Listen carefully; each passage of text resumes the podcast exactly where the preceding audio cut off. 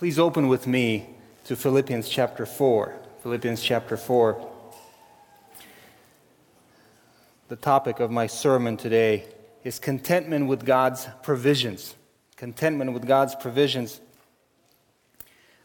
It has been on my heart for quite some time, even within myself and in our family. We've dealt with situations where we struggle and we wrestle for the contentment for what the Lord provides. And I just wanted to share that with you today. And I'm sure the Lord is working in your lives and has shown. And if not, He will show that to you also, I hope. Please pray with me, and we will read our passage and begin. Heavenly Father, we come again to you this morning, and we are in need of your word. We're in need of your spirit. We have come by your word because you opened our eyes and we are relying on your word and your spirit every day, every moment, in order to understand what you have to tell us. We pray that you would shine the light in our lives and show us areas where we have struggled or struggle with discontentment. I pray that you would show us how we are to live out being content. How does our life look like? I pray that you would teach us to learn contentment. I pray that you would show us how to grow in it, how to work on it. Father, I pray that you would speak through your word today and work with us as a church as well as individually. For your glory, we pray. Amen. Please read with me Philippians chapter 4, verses 10 through 19. We can read through 20. Paul writes, saying, But I rejoiced in the Lord greatly that now, at last, you have revived your concern for me. Indeed, you were concerned before, but you lacked opportunity. Not that I speak from want, for I have learned to be content in whatever circumstances I am. I know how to get along with humble means, and I also know how to live in prosperity. In any and every circumstance, I have learned the secret of being filled and going hungry, both of having abundance and suffering need. I can do all things through him who strengthens me. Nevertheless, you have done well to share with me in my affliction. You yourselves also know, Philippians, that at the first preaching of the gospel, after I left Macedonia, no church shared with me in the matter of giving and receiving but you alone. For even in Thessalonica, you sent a gift more than once for my needs. Not that I seek the gift itself, but I seek for the profit which increases to your account. But I have received everything in full and have an abundance. I am amply supplied, having received from Epaphroditus what you have sent a fragrant aroma, an acceptable sacrifice, well pleasing to God and my God will supply all your needs according to his riches and glory in Christ Jesus. Now, to our God and Father be the glory forever and ever. Amen. Well, as you may know, as you're part of the world that we live in, you understand that the world has a constant struggle with discontentment. We live in a world that is filled with consumerism we are growing in our debt. We're buying and purchasing things all the time, new things, constantly looking to be content with something. And yet, at the same time, we happen to be one of the most discontent people. Just to give you some statistics, I always like statistics. On average, on every average year, 14% of Americans move. So in 2020, 14% of Americans will get up, put their stuff in the U-Haul, and move into a different place. 43% of millennials, which is people ages 23 through 38, plan to leave their current job within two years. There are over 40% of marriages, first marriages, that end up in divorce. We are purchasing, we're returning we're getting into debt because we really want something, and then we're discontent with the debt and the payment that we need to make, so this problem is ongoing. We trade jobs, we trade houses, we trade spouses. In the world, we don't. And we are constantly discontent. But even though this affects the world greatly, it does affect us, Christians, all the time, frequently. We struggle with discontentment. We're discontent about our children, we're discontent about our spouses, discontent of our jobs, our salaries, our churches, our pastors, you name it. We're discontent. We grumble. We struggle with this. If you're honest with yourself, you will agree with me. And here in Philippians chapter 4, we read about a man by the name Paul who is sitting in prison, being chained to one of the soldiers, who has been wrongfully accused of breaking the law, who is well, expecting and waiting for the trial, after which he could walk away free or he actually could end up losing his life. He has very limited means. He cannot make tents. He cannot work. He relies on people's provisions, on God's provisions. And at the same time, you see him speaking words as we have read. He's genuinely at peace. He's genuinely rejoicing through the epistle of Philippians and he's genuinely content with what God has given him and continues to supply, despite his difficult circumstances. And the question that you immediately have, and I have, how is it possible that Paul, having gone through so much trouble, remember this is at the end of book of Acts, there's everything that has going on, been going on in his life and everything that he has gone through, how does he come to such a state of contentment? How does he come? What kind of faith does he have to have? What kind of conviction does he have to have in order to be at peace, regardless of the circumstances that he is in? And he says, you can see in verse 11, he says, Not I speak from one, for I have learned to be content in whatever circumstances I am. Are you able to say that? Regardless of the circumstances I am in, I am content. I have learned to be content. I honestly cannot say that.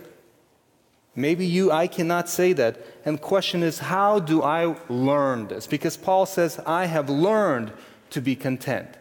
Obviously, it shows that this contentment is not natural for him. It was not natural for Paul, neither will be natural for you or me. It is a learned virtue that we have to grow in throughout our lifetime, and the Lord will lead us and will bring us through some different times time of prosperity and time of trouble, humble time, in order to teach us this virtue of contentment. What is contentment? You may ask. Well, the word content in verse 11, chapter 4, we read, it comes from a Greek word that means self sufficient or independent. Self sufficient or independent. And this philosophy of Stoics, they would elevate this word and they would bring this idea that you, in order to achieve this greatest virtue of contentment, you have to disconnect yourself from all feelings, remove all emotions, and no matter what you're going through, whether it is pain, whether it is pleasure, do not be attached to that, and therefore you will reach this most greatest virtue. That is not what Paul is talking about here. Obviously, because you can see that when Paul has received this gift from Philippians, for which he's thanking the church, he is overwhelmed with joy. He says, I rejoiced in the Lord greatly. His feelings are here, his emotions are here. You can read it through the epistle of Philippians how much he loved the church, and he expressed that to them. So that is not what we're called to do. That is not the biblical definition of being content by removing yourself from feelings. Nor is Paul using the word in order to speak of this pagan sense of self sufficiency. You may have heard of this term FI. Those of you who like podcasts and different type of reading on finances, financial independence. This is a new movement within millennials. I keep using millennials. Those of who are in their 20s, 30s, 40s, they are very much on fire for this MI or F5, financial independence. What they're doing is they would sell their possessions, get into this little shed, or sometimes a house, little tiny house on the wheels, so they could drive around, not pay rent, live on the, off the curb somewhere, and they could work, work heavy hours 10, 12, 16 hours a day for a period of 15 years, 10 years. And after they achieve certain financial gain, they say, I am financially independent. I don't need to work anymore. I can do whatever I want with my life. I can travel. So you are financially independent. That is not what Paul is talking about here. That is not the type of financial dependence that we're called to. We're called to be dependent on God. We are called to have sufficiency in Christ, and that is what Paul is talking about here. By being content, Paul also doesn't mean to be complacent. Whenever you are, you may say, wherever I am, I'm to be happy. If my job is so bad that I can't feed my family, well, I got to be happy. I have to be content. That's not what Paul is talking about. In fact, Bible is very clear and encouraging in order for us to work harder and grow in our workplace and if we and seek rewards in order to improve our circumstances as long as we're not moved by greed or some type of idolatry. If you're single and you're lonely, it is good to seek for yourself a spouse. So that is not the contentment that Paul is talking about. Now, biblical contentment, as one has defined it, it is an inner sense of rest or peace that comes from being right with God, knowing that He is in control of all that happens to us. It is an inner peace, it is a sense of peace that comes from being right with God, knowing that God will provide, God will take care of me.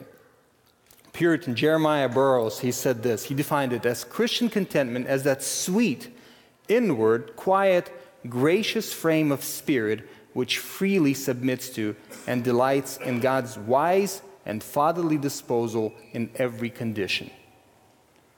Despite of condition, you come to that sense of peace saying, God is going to take care of me. God is going to take care of me. So it's a great virtue to have. It is amazing, right? When you feel and you know people around you who are content with the things that God has given them and they're not striving, they're not seeking to be rich and to have a, a status or to have a certain amount of possessions, right? It is very, it's a pleasure to spend time with these people. It's a great virtue. But it is a command also for us.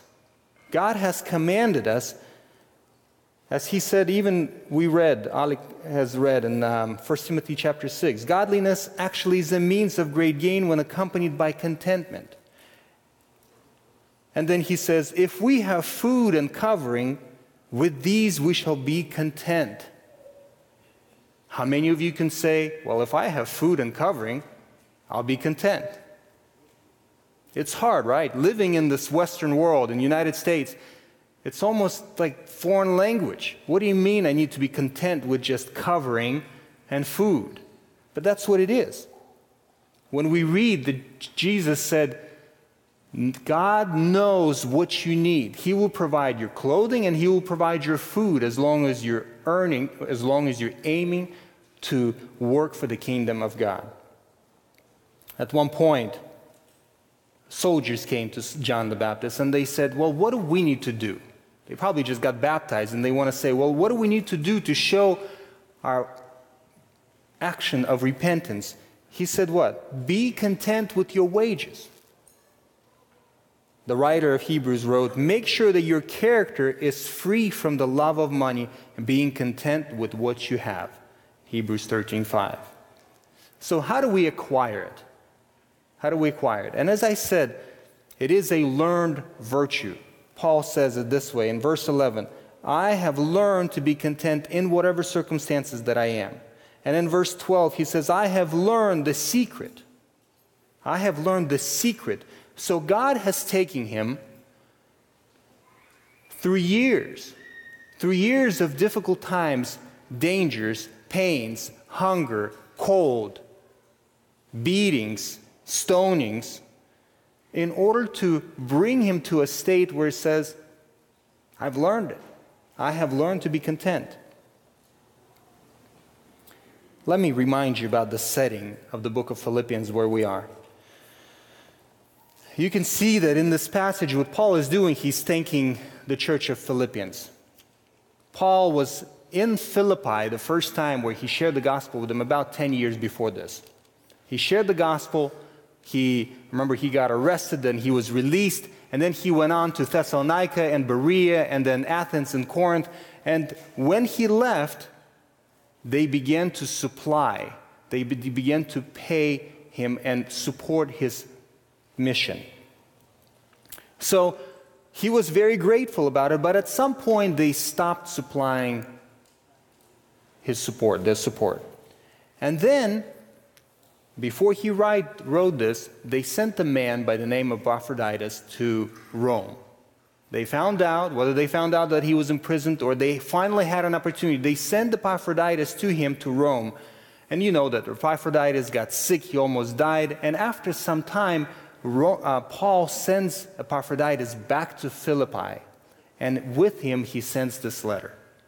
So at the end of the letter, he just wants to express to them his thanks. He wants to express appreciation for what he has done. And at the same time, he doesn't want to sound like, oh, finally, you guys, I've need, I had such a need. I mean, I, I'm struggling here. I finally got something. He wants to show them that, hey, thank you so much. But at the same time, if you would have not provided this for me, God would have taken care of me either way. I am independent on you. I am dependent on the Lord. And I'm content with everything that the Lord has given. So that's why you read, he says, But I rejoiced in the Lord greatly that now at last you have revived your concern for me. Indeed, you were concerned before, but you lacked opportunity. We don't know why he, they lacked opportunity, whether they were struggling. They were poor, by the way. Thessalonians were poor, Philippians were poor. They were poor, but at the same time, um, perhaps they were dealing with their poverty. Or perhaps they didn't know whereabouts where Paul is and they found out that he's in Rome. We don't know why, but they, he says that I'm not saying that you were not concerned about me. You were concerned, but you just did not have an opportunity to serve me. And he says, But now that I speak from want, I'm not saying and I'm not thanking you because I want something or because I needed something. I'm saying because, he says, and he explains that he is independent of that he's going to come back in, in verse 17. He's going to tell them why he's praising him, and we will get to that. But at this point in time, he takes us to the heart of contentment. He's giving them a lesson. How is it that I am content?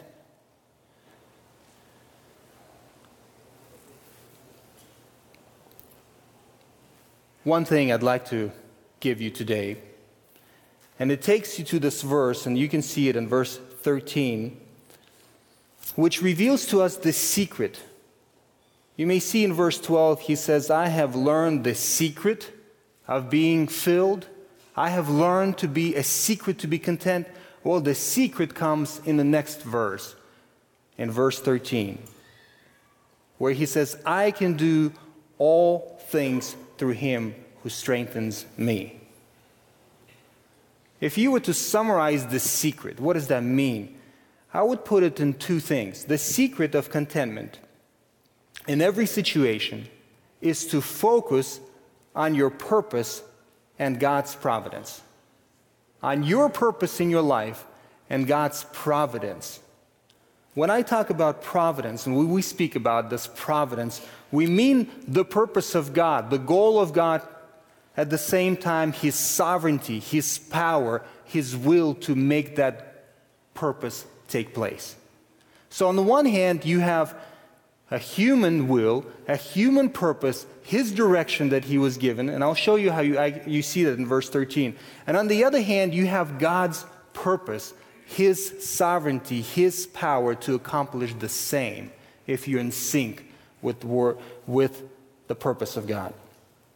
Let me first take you to the first pages of book of Philippians.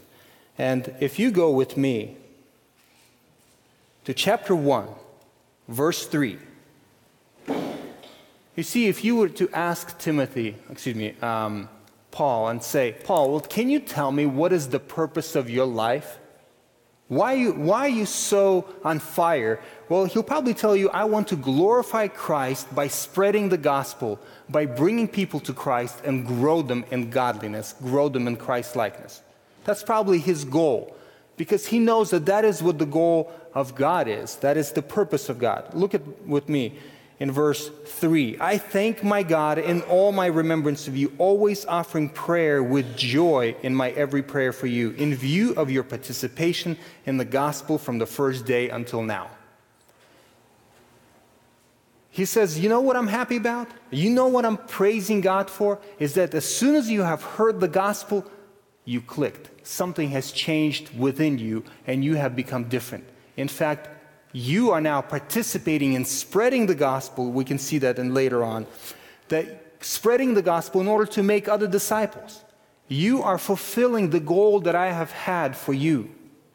In verse 18, when he's talking about different intentions of spreading the gospel, he says this What then? Only that in every way, whether in pretense or in truth, Christ is proclaimed, and in this I rejoice. That is his purpose, that is his goal of life. So when you say, Paul, why, why are you doing all this? Why are you so content? Because I have one goal. And that goal is in line with God's goal. That purpose is in line with God's purpose. My will is in line with God's will. And if you go to Philippians chapter 4 and look at verse 13, he says, I can do all things through him Literally means in Him, speaking about unity with Christ. Unity with Christ. That doesn't mean that anything, I want to do anything, I can do this because He strengthens me. No, because I can do things in Him, in Christ. Because He, whatever Christ has on His mind, whatever goal He has, I can do this. Because I have the same mindset, I have the same will, same direction, same goal. So I'm united with Him and therefore I can do this.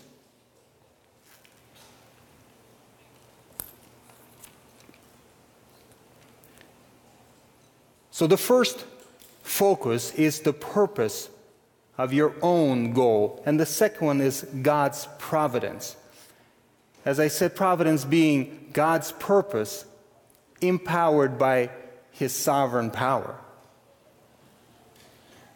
He was convinced on the purposes. So take, let, me, let me take you to verse 6 of chapter 1. He says, For I'm confident of this very thing that he who began a good work in you will perfect it until the day of Christ Jesus. He understands that the purpose of God was the same purpose that he had. He says that I have the same goal to bring you and raise you and grow you in the gospel, and it's exactly what God is doing.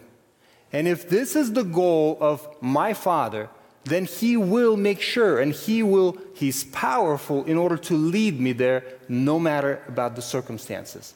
No matter where I am and what I'm going through, He will succeed in that.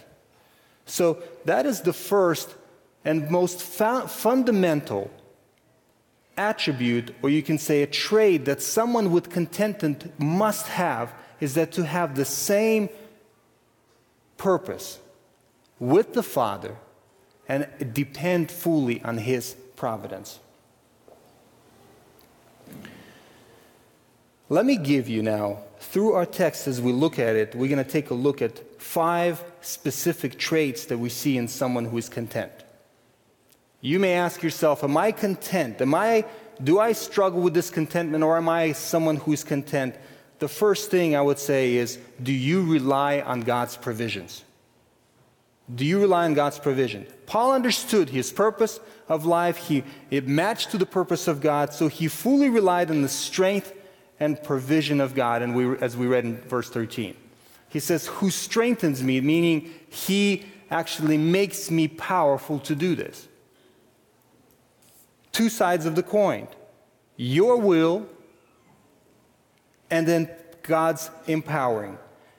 Obviously, he understood the concept that Jesus said in John ch- chapter 15, verse 5. He says, I am the vine, you're the branches, who abide in me and I in him. He bears much fruit, for apart from me, you can do nothing. Open with me, please, to 1 Corinthians chapter 15. 1 Corinthians chapter 15.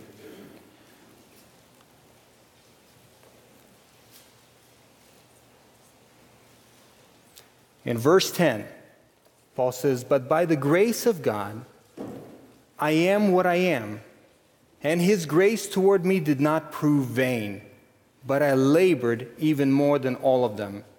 Yet not I, but the grace of God with me. He fully understood the power comes from God. He fully relied on the power that comes from God. In Hebrews chapter 13, verse 5, he says, Make sure that your character is free from the love of money, being content with what you have. For he himself has said, I will never desert you, nor will I ever forsake you. So that we confidently say, The Lord is my helper, I will not be afraid. What will man do to me? The question is, do you, con- do you struggle with discontentment? If so, ask yourself a question Do you rely on provisions of God? Do you truly believe that God will provide everything you need in order to achieve the goal that He has given you?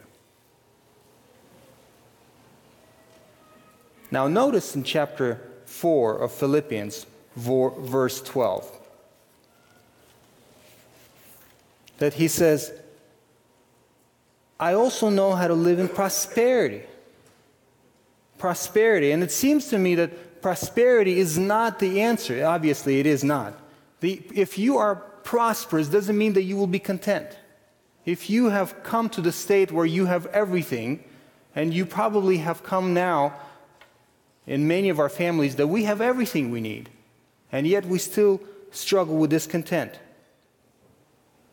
Listen to what Spurgeon says There are a great many men that know a little how to be humbled, that do not know at all how to abound.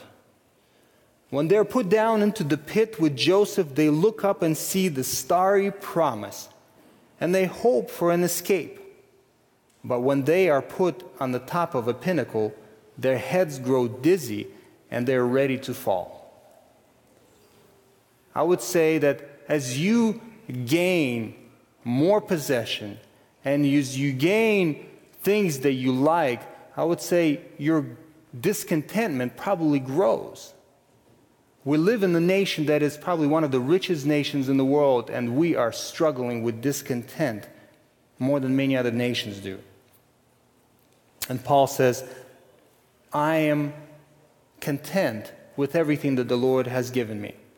Remember one thing that Paul tried to get and he couldn't. He had the thorn in the flesh and he implored the Lord on three different occasions in order for it to leave him. And God said, My grace is sufficient for you, for power is perfected in weakness. Most gladly, therefore, I will rather boast, Paul says, about my weaknesses, so that the power of Christ may dwell in me. Therefore, I will well be well content with weaknesses, with insults, with distresses, with persecutions, with difficulties for Christ's sake. For when I am weak, then I am strong. Paul is able to say, My weaknesses I can boast about, because it is through my weaknesses that Christ is exalted. He is grown in my life, and in that I will exalt. So, therefore, Paul says, Listen, you need me to wear dirty clothes, ripped clothes, old clothes? I'm fine with that. If this is what the Lord provided, I will be okay. If you want me to go through dangers, through beatings, through stonings, you want me to be dispossessed of things, you want me to be hungry for a time, bring it on. I'm ready. I am still, I am content. I have learned to be content with all these things. So, as I've said, the first identifying trait of someone who is content, it is relying, someone relying on God's provisions. Number two, someone who is content, he is laboring for the kingdom of Christ despite circumstances. And you may not see it directly. It is clearly applied that Paul has never stopped working here. Paul has always worked. In fact, when Paul would come to any of the new city, he would not ask them for any money. In, or, in order for him to, the gospel to be effective and for people not to, for that not to be a stumbling block, he never asked for money. In fact, in any of the letters you read, Paul has never asked, even prayed for God to supply him with finances. He always relied on the Lord, but he would go and he would always work. He would always work, he would make tents, and if then he would move on to a different city, and if the previous city, if the church would supply him material help, he would take it. And then he would work full time with the people, with the souls, proclaiming the gospel, and would not make tents. And things are hard, he would go and he would start making and making living and making tents. Again, Paul never dropped the towel and says, I'm not going to work because my for the kingdom of God because my circumstances are very difficult. Circumstances have never stopped Paul from working for the kingdom. In 2 Thessalonians chapter 3, he writes, For you yourselves know how ought to follow our example, because we did not act in an undisciplined manner among you, nor did we eat anyone's bread without paying for it, but with labor and hardship we kept working night and day so that we would not be a burden to any of you. He constantly trained people, shared the word, taught them, at the same time worked or relied on other people in order to proclaim and in order to build up the kingdom of Christ. Brother and sister, you can this is one of the ways you can do. Are you content with what God provides for you today? If you are, are you working for the kingdom of God? Are you laboring for the kingdom of God? If not, check the purposes that God has for you. Check the provisions that He has given you and get to work. Get to work. I don't want to miss this working as in a way of giving. Obviously, Paul is expressing his gratitude to Philippians for giving him this. And he, you can see that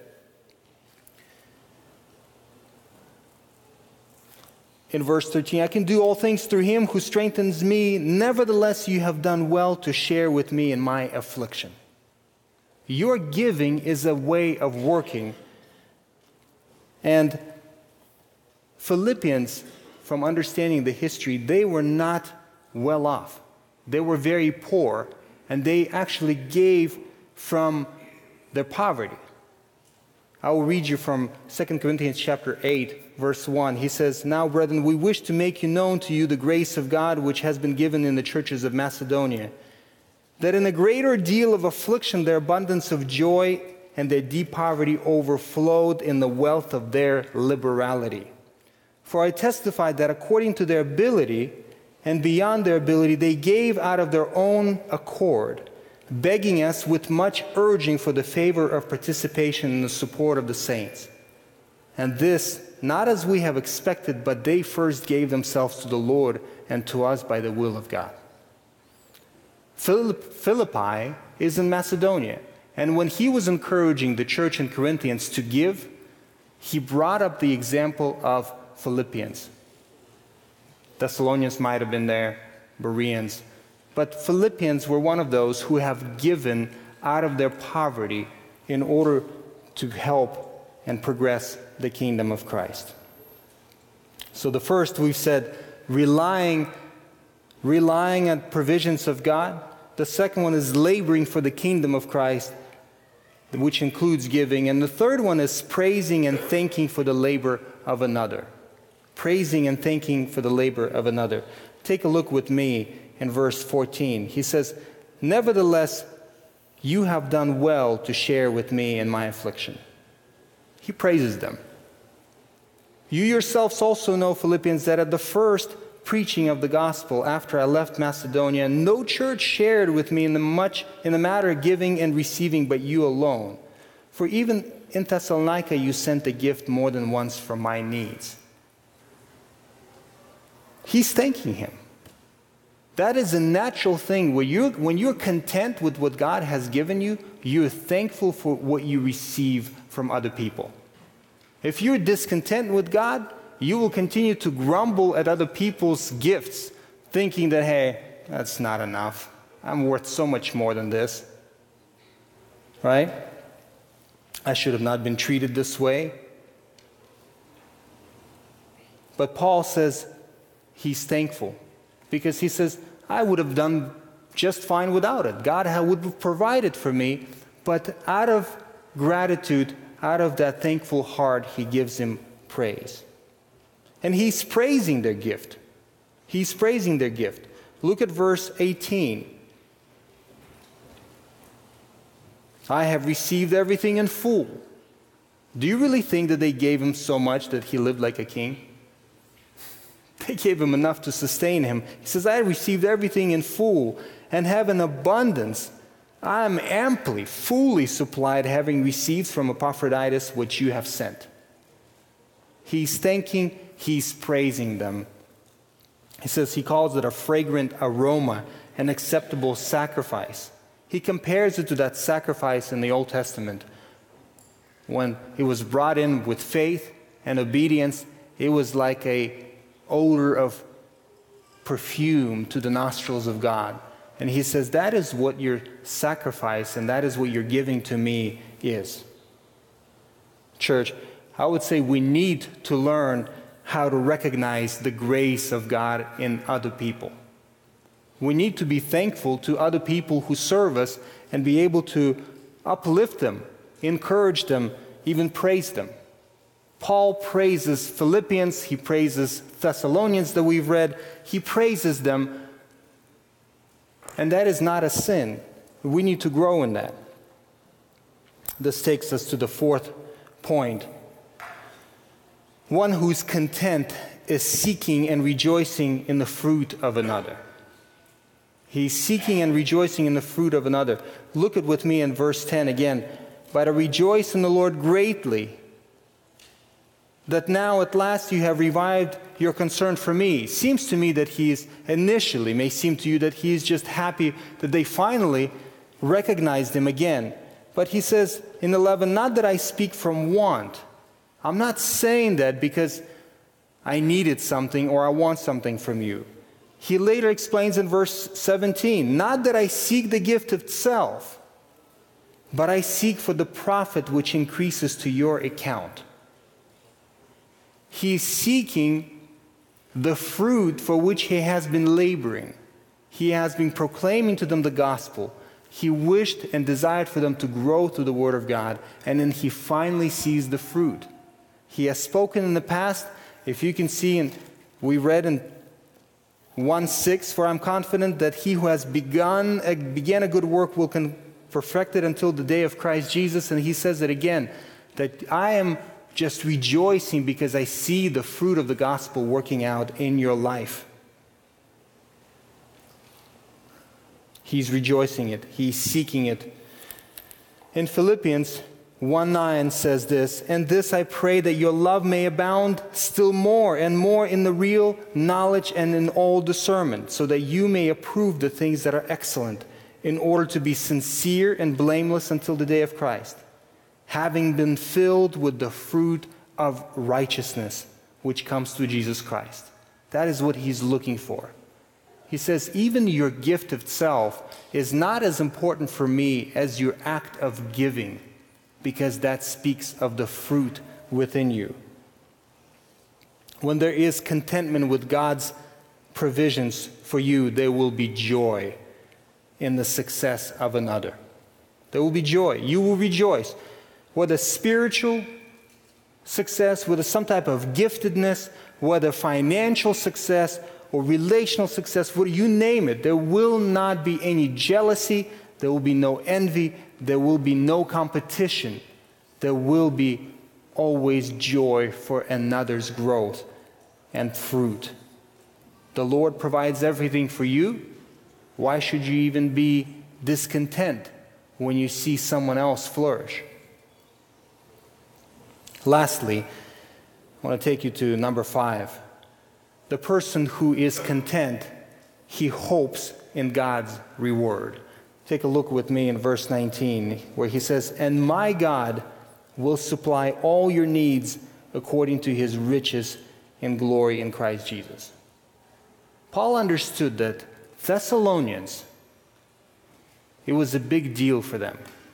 They have given themselves out of their poverty to, to Paul for the kingdom of Christ.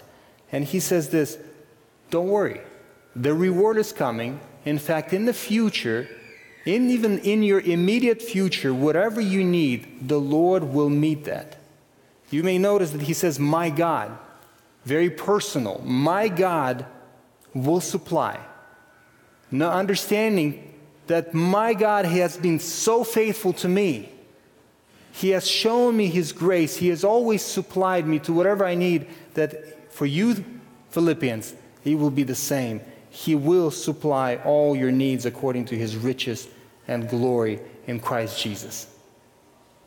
Not just riches, not just generosity, but He says, you know, He's gonna, He's comparing His giving to the abundance of the glory of Christ. How is abundant the glory of Christ? That is how much, according to that rich richness, that He's going to give that to you. One passage I'd like you to open to is 2 Corinthians chapter 9, verse 6. 2 Corinthians chapter 9, verse 6 and follows.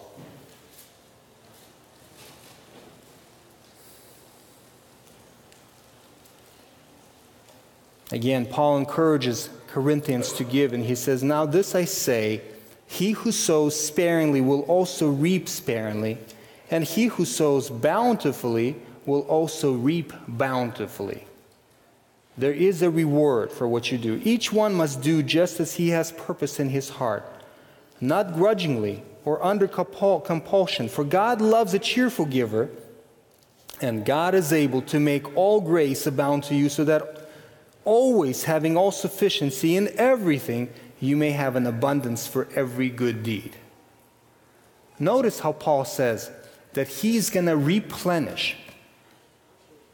Don't ever think that when you give something that you have become poorer.